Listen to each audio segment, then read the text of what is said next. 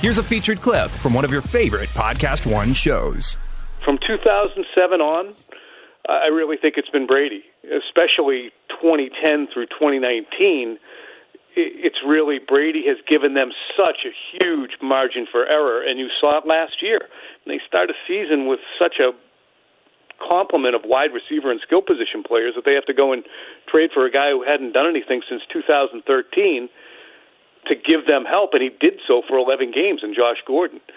So that he, he allows them. I mean, Aaron Rodgers would be in a fetal position crying if he was asked to do the same things that Brady is annually. okay. And got yelled at the same way. To hear more, click on the full show link in the Podcast One app or go to PodcastOneSports.com.